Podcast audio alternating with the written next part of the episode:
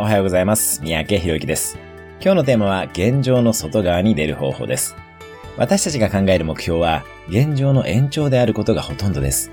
例えば、昇進したい、今より20%収入を上げたい、などですね。現状の外側の未来を描くための方法をお伝えしていきましょう。まずは、このまま行ったら3年後はどうなるかを考えてみます。そこに点数もつけてみます。例えば80点とかですね。次に、では理想の3年後はどうだろうと考えて、この未来にも考えた後に点数をつけてみます。普通にやると100点から150点をつける人がほとんどです。